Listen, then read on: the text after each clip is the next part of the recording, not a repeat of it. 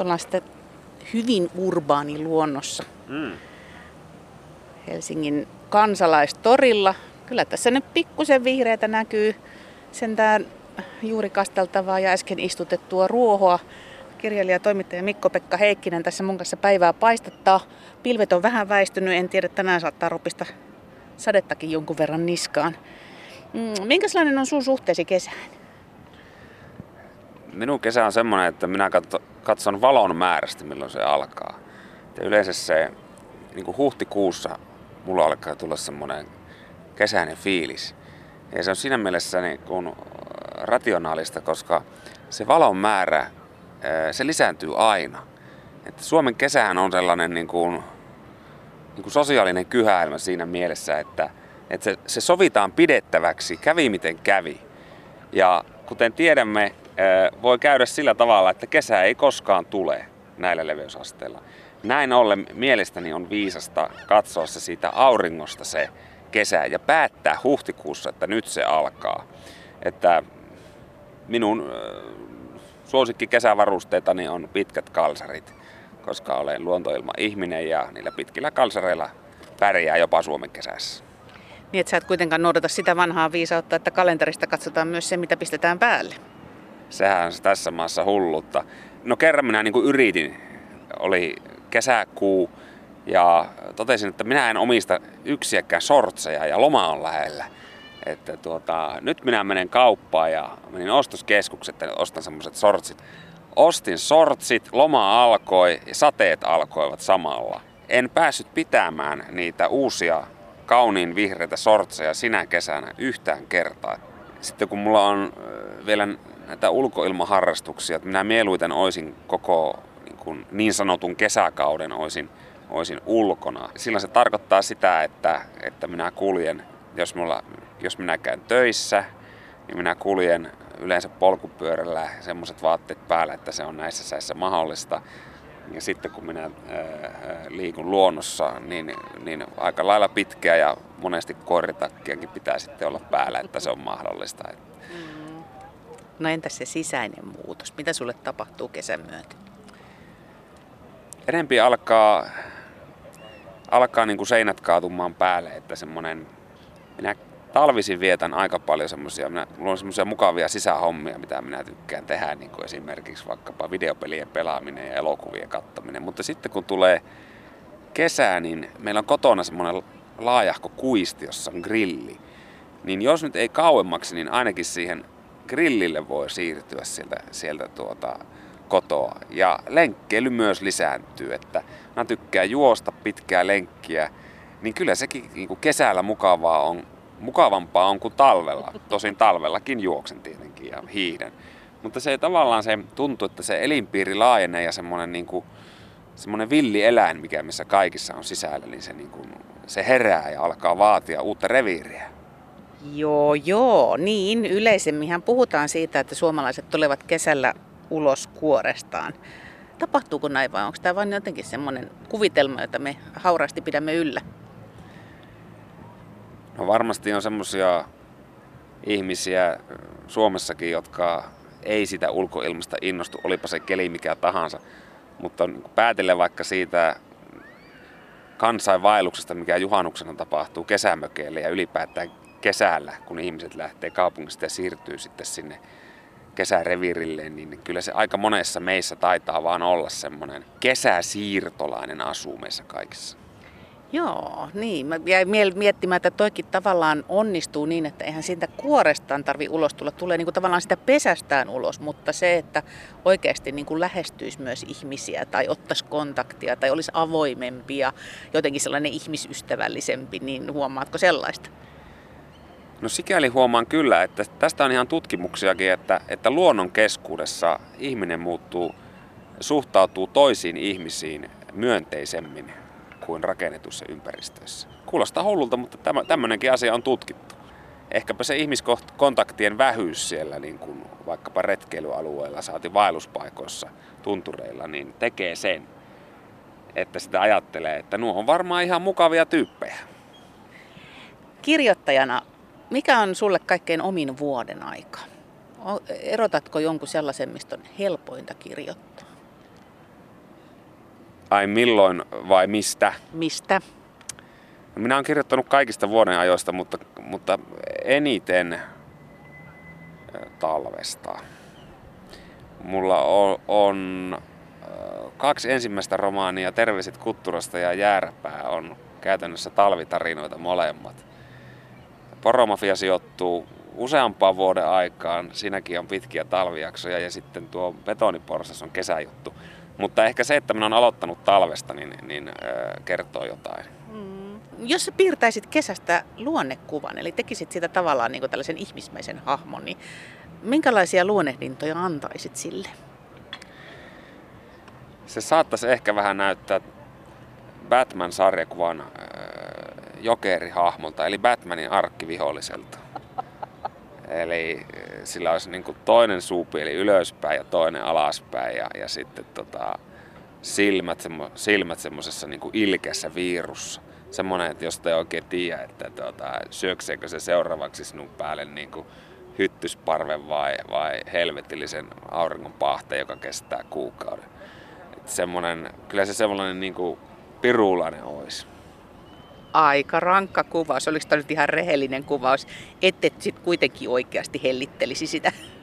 No otetaanpa vaikka esimerkkinä viime lauantai, kun olin pikkuserkkuni kesämökille Pohjois-Suomussalmelle, niin siinä matkalla ajettiin niin rankkaan ukkosmyrskyyn, että jälkeenpäin kuulin, että yksi sen salamoista löi kokonaisen sähkötolpan atomeiksi.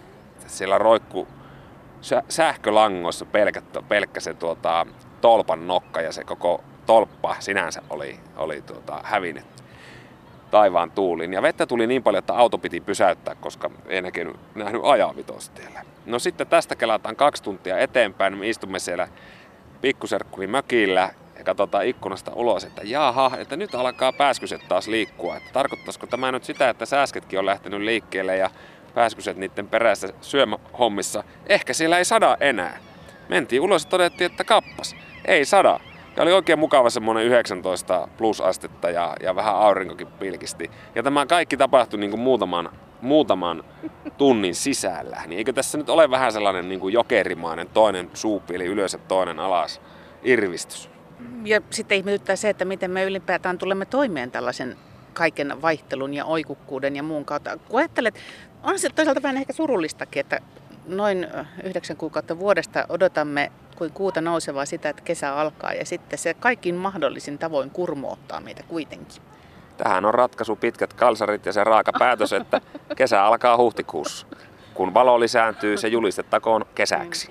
Mikko-Pekka Heikkinen, mitkä asiat on semmoisia, mitkä pitää tuoda tekstissä esiin, jotta ihminen ymmärtää, että nyt kirjoitetaan tai puhutaan kesästä? semmoisia jotain yhteisiä elementtejä, kokemuksia? No luulen, että se on, on kasvien ö, vihreys vähintäänkin on sellainen. En tiedä, voiko kesää kuvata ilman, ilman sitä, että mainitsee edes sivulausessa, että nyt jotain kukkii tai lehtii. Mä luulen, että se on, niin kuin, se on selkein. Ja semmoinen lämpö, että että ei ole jäätä ja lunta. Mitähän muuta niitä voisi olla? Ainakin se kesällä, olipa se sää mikä tahansa, niin ihmisen kaipuu siihen lämpöön. Ja se niin kuin tavallaan vähintäänkin kaiho sitä kesää ja varmaankin lapsuuden kesää kohtaan on semmoinen pakollinen juttu. Koska siihen liittyy niin paljon toiveita siihen kesään ja kesän viettoon. Varmaankin just sen takia, että lapsena – on saanut kokea, luulisin, että kaikilla on joku kiva kesämuisto lapsuudesta. Eihän niitä räntäsateita ja hyttysparvia välttämättä sillä tavalla muista kuin niitä jotakin ihania mummolan pellolla juoksuja ja pääskyset kirskui ympärillä ja, ja raikkaita punaviinimarjoja pensaasta suoraan ja mummo pesi selän saunassa tyyppisiä muistoja. Oliko nämä sun omasta pakasta vedetty? No kyllä, kyllä aika pitkälle, aika pitkälle. Se pääskysen kirskunta varsinkin on semmoinen, siitä tulee semmoinen kyllä vahva mummola muisto. Se on tullut selväksi jo, että luonto on sulle niin kuin se elementti, mikä liittyy vahvasti kesään. Toki siis ympäri vuoden, mutta erityisesti kesällä pitää olla luonnossa. Mutta mitä, mitä muuta sä odotat tai kaipaat kesältä? Mitkä on ne jutut, mitkä sulle tekee kesää? No se tietenkin, että tuota, saa olla lomalla aika monta viikkoa putkeen. Sitähän sitä ottaa, että se arki vähän rikkoutuu. Kyllä vesi ja saaristo on minulle hyvin tärkeää, että minä vietän aika paljon aikaa myös merellä ja saarissa. Niin, niin kyllä ne on mulle tosi tärkeitä paikkoja, niin kuin karut kalliot ja semmoiset paikat, missä ei hirveästi kasva, kasva mitään ja, ja missä ei, nyt ei tarvitse hirveästi olla ihmisiäkään. Niin kyllä ne on niin kuin, mutta se on taas jälleen kerran sitä luontoa. Se luonto on se ykkösasia. Luonnossa on hyvä olla niin kuin muutaman oikein läheisen ystävän tai rakkaan kanssa. Mikko-Pekka Heikkinen, nyt pikkusen semmoista aistiherättelyä tähän väliin. Vaikka me nyt ollaan näin kovin kovin urbaanissa kohteessa, niin pappa hetkeksi silmät kiinni ja sitten yrität tavoittaa, että mitä sä aisteilla saat kiinni, joka kertoo sulle, että nyt on kesä. Tässä käy yllättävän lämmin tuuli. Äh, arvioisin, että se, se on ehkä kolme metriä sekunnissa. Se tuntuu miellyttävältä. Läheskään aina ei ole näin miellyttävä tuuli. Sitten kuuluu noita, noita lokkien kirkunaa. Se kertoo, että me ollaan aika lähellä vettä. Tästähän ei ole merenrantaan kuin varmaan puolitoista kilometriä. Tai no jos ajatellaan, että Töölönlahti on merta, niin sitten tästä ole kuin muutama sata metriä. Sitten kuuluu jostain musiikkia. olisiko jollain tosi iso Bluetooth-kaiutin tai sitten on mahdollista, että joku, joku terassi on laittanut vähän nuppia kaakkoon sitä musiikkia tulee useammastakin lähteestä. Varmaan osa, joku näistä on ainakin sellainen piknikkaiutin. Sen lisäksi kuuluu ihmisten puhetta, joka kaikuu teräviltä pinnoilta. Tuossa on tuo Oodi-kirjasto aika lähellä. Minä luulen, että Oodin kaareva pinta toimii tässä nyt lähettimenä, sikäli kun nämä, nämä ihmiset juttelee. Tässä on aika semmoinen miellyttävää, kokonaisvaikutelma oikein miellyttävä. Tuoksuja en nyt erityisemmin eh, tunne, koska ei ole isoja istutuksia nyt ihan muutaman kymmenen sentin päässä tai eikä edes metrin. Että jos oltaisiin lähempänä Töölönlahden istutuksia, niin mä luulen, että sieltä saattaisi joku, joku orkkidea tai mitä, mitä niissä puskissa nyt onkaan, niin mukavasti levähtää. Mutta tässä ne ehkä päällimmäistä. Tämä on kieltämättä jotenkin ihan miellyttävän tuntuinen kesäinen hetki ollakseen näin kaupungin sydämessä. Että ei se aina tarvitse kovin pitkää luontoretkeä. Pikkusen näkee vihreitä, pikkusen pääsee haistelemaan tuulta ja, ja tuntee sen vaikka ihollaan, niin se riittää jo sellaisen kesäolon hankkimiseksi. Mulla on aina tämmöinen pikku yllätys, kassi varattu tänne, erilaisia esineitä, jotka jollain tavalla mm, ehkä johdattavat keskustelua. Ensimmäinen niistä on tässä, olepa hyvää. Tässä on siis siima, ja onkin siima ja koho. Ja sitten siinä on koukku tietenkin sillä siiman päässä. Tämä on minulle semmoinen kapistus, että minulla ei ole ollut tälle elämässä käyttöä. Minä en saalista enkä kerää mitään. Minulta puuttuu ne geenit tyystin. Eli kalat on semmosia, että tuota, minä jätän ne sinne, sinne järveen tai mereen. Mutta jos joku niitä pyytää ja haluaa tarjota, niin ihan mieluusti syön. Se, mitä mä ajattelin tuon onkilaitteen kanssa, niin kuin siinä paketissa lukee, sitä on jo useampi naureskellut, niin tuota, on semmoinen vapaan lorvehtimisen merkitys. Miten se sulle? Onko läheinen ajatus? Minä olen vähän huono siinä vapaassa lorvehtimisessa, että minä yleensä kehitän jotakin tekemistä. Että jos mulla ei ole muuta tekemistä, niin minä lähden vaikka lenkille ja tuota, silloin minä rentoudun minä niin kun, vaikka minun syke saattaa nousta jonnekin 140, niin silloin, silloin minä niin todella rentoudun. Minä olen niin kun täydellisessä sen tilassa. Niin kun minun niin kun mieli liitää maan päälle ja yleensä minä sitten menen silloinkin metsään juoksemaan viikin arboreittum eli puulajipuiston polut on tullut hyvin tutuksi mulle. Niin se on niin kuin tavallaan minulle semmoista vapaata lorvehtimista, mutta semmoinen makaaminen ei oikein, se ei oikein ole mulle koskaan sopinut. Tai semmoinen, että istuu laitorin nokassa ja heiluttelee noita ihan huvin vuoksi sinne veteen, niin mikään sen tyylinen ei siis ole sulle. Huomasit mun epäuskoisen ilmeen, kun mä katson nää ihmistä, joka ei osaa lorvehtia. no niin, seuraava. Otapas nyt. Tota, otetaanpas tuo. Onpas kaunis litteä kivi. Nyt haluaisin tunnistaa tämän kivilajin, mutta tota, en, en, en osaa geologiaa sen verran. Jos, jos minä öö, saisin päättää tämän kiven tar- käyttötarkoituksen, niin minä heittäisin tällä leipiä. Joo, sopisi muuten varmaan todella hyvin siihen. Heitäpä villi arvaus, että mistä tuo on tuo kivi. Olisiko tämä, olisiko tämä tuolta öö, jostain kaivopuiston rannasta? Älä nyt yritä. No, no olisiko Saanan alarinteeltä? No nyt mennään jo vähän lähemmäs. Se on Tenojoesta. Ai, no niin, no se on sitten iäisen virran pyöristämään. Joo. Kyllä. Suomalaisen luonnon eräitä parhaita piirteitä on se, että meidän kallioperä on, on ikivanhaa ja, ja tuota, vakaata. Ja kaikki paikat, missä se pilkistää tuolta niin kuin maaperän läpi, niin on käymisen arvoisia. Se, mitä mä ajattelin ton kanssa, on myöskin hiominen. Ja sun kohdalla minä tietysti ajattelen sitä tekstin hiomista. Niin. Tekstin hiominenhan on tosi mukavaa. Oikeastaan paras hetki vaikkapa romaanin kirjoituksessa on se, että kun saa ruveta hiomaan sitä, sitä tuota, niin, ö, ulostamansa tekstiä niin kuin julkaisukelpoiseksi. Eli se on, voi kestää montakin kuukautta, jos romaanimitasta puhutaan, mutta se on sikäli tosi mukavaa, että silloin sitä tulee niin kuin, siinä tavallaan näkee, miten se niin kuin jalostuu semmoiseksi sitten valmiiksi. Huomaatko muuten, miten hyvin toi istuu käteen? Se jotenkin niin kuin, sullekin uppoo tuonne nyrkki ihan niin kuin se olisi luotu siihen. Kyllä, tätä on oikein pehmeä, pehmeä mukava hydrodynaaminen objekti. Jes, no seuraava ei ole ehkä ihan niin hydrodynaaminen. Mä en tiedä, että löydäänkö mä sitä edes kunnolla täältä, mutta löytyyhän se. Kovin pieni sellainen. Rosvo nappula Afrikan tähdestä. Tässähän on tällainen niin kuin lännen hahmo ja, ja sattu, sattupa tämä sopivasti, koska lännen elokuvat on minun lempielokuvia.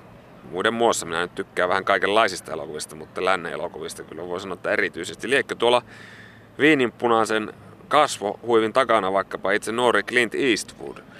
Vähän nuo pistävä katse viittaisi siihen. Tosin Clintillä taitaa olla pikkusen leveämmät lierit yleensä ja pidempi piippu siinä pistoolissa. Että minä, äh, minä olen kerran käteily Clint Eastwoodia erässä äh, tiedotustilaisuudessa Lontoossa siitä huolimatta, että toimittajia kiellettiin lähestymästä maestroa, mutta minä en voinut hillitä itseäni, vaan minä hyökkäsin hänen kimppunsa ja tota, kättelin häntä ja annoin hänelle kirjeen, jossa tunnustin, että olen, olen, ää, olin silloin 36-vuotias mies, joka oli fanaattisesti ihaillut häntä koko ikäänsä ja, ja haluaisin haastatella häntä. Hän ei antanut haastatteluja kellekään eikä tähänkään päivän mennessä vielä vastannut tähän minun kirjeeseen, vaikka siitä jo yhdeksän vuotta, kun minä sen sille löin käteen. Minä olisin tehnyt sitä kuukausiliitteeseen jutun. Tein sen jutun, mutta tuota, en minä haastattelua siihen saanut, koska Clint Paholainen ei vastannut tähän kirjeeseen. No, miten sitä sanotaan, että hyvää kannattaa aina odottaa, että vielä on mahdollisuus. Vielä se elää ja potkii. Minä luulen, että, että, että moni, monesta meistä aika jättää ennen kuin nuori Clint kuolee. Toista sataa tulee varmasti täyteen. Toi rosvohahmo oli senkin takia mulla mukana, että en tiennyt, että valitset kesän luonnekuvaksi tällaisen jokerimaisen hahmon, että konnan puolelle mentiin siinäkin, mutta mä ajattelin, että kirjoittajan kannalta niin tommonen, tommonen rosvohahmohan on aika herkullinen. Ja kun sunkin kirjoja lukee, niin kyllä sieltä sellaisia erilaisia konnanasteita löytyy aika paljon. Se on totta, että konna on kiinnostava ja ne monesti varastaa shown. On, on näin käynyt ehkä minunkin kirjassa, mutta hyvä esimerkki tunnetu, tunnetuimmista tarinoista on se, että jos ajattelee vaikka tähtien sota-elokuvia, niitä alkuperäistä kolme ensimmäistä, niin, niin kumpi on kiinnostavampi, Luke Skywalker vai Darth Vader? Että, että tämä ehkä vastaa, vastaa kysymykseen. Ja sitten näissä tuota, ää, vaikkapa Taru Sormusten herrasta trilogiassa, niin no Klonkku ei ole varsinainen konna, mutta onhan se nyt paljon herkullisempi hahmo kuin vaikka Frodo. Että semmoinen puhtoinen sankari, joka niin epätoivoisesti yrittää sitä niin kuin suurta tehtävänsä suorittaa, niin se, se ei ole sillä tavalla, tai helposti käy niin, että se ei ole niin kiinnostavaa kuin se roisto, jolla, joka, jolla on niin kuin raat sisäiset demonit ja joka sortuu kaikenlaisiin pahuuksiin ja sitten katuu välillä niitä. Ja, että se, se pahuus ja ne konnat on kyllä tosi herkullisia hahmoja sekä katsoa että kirjoittaa niistä. Niin ja loppujen lopuksi eiköhän meistä kaikista löydy se joku pieni konnamainen juonne itsessäkin. Jari Tervo sanoi kerran, että, että pahuus, pahuuden raja ei kulje ihmisten välillä, vaan ihmisen sisässä. Lopuksi vielä palaamme hetkeksi kesään. Takertumatta tähän käynnissä olevaan kesään, Mikko-Pekka Heikkinen, mikä on se juttu, joka pitää kesässä toteutua, jotta sä voit sanoa, että olipa hyvä kesä? No pitää päästä äh, aika monta yötä viettämään joko, joko teltassa tai kämpässä tai veneessä tai laavussa. Että ilman sitä se ei toteudu. Ja äh, se on, tämä on helppoja asioita sikäli, että menee vaan ja tekee, ei sinne sen kummempaa.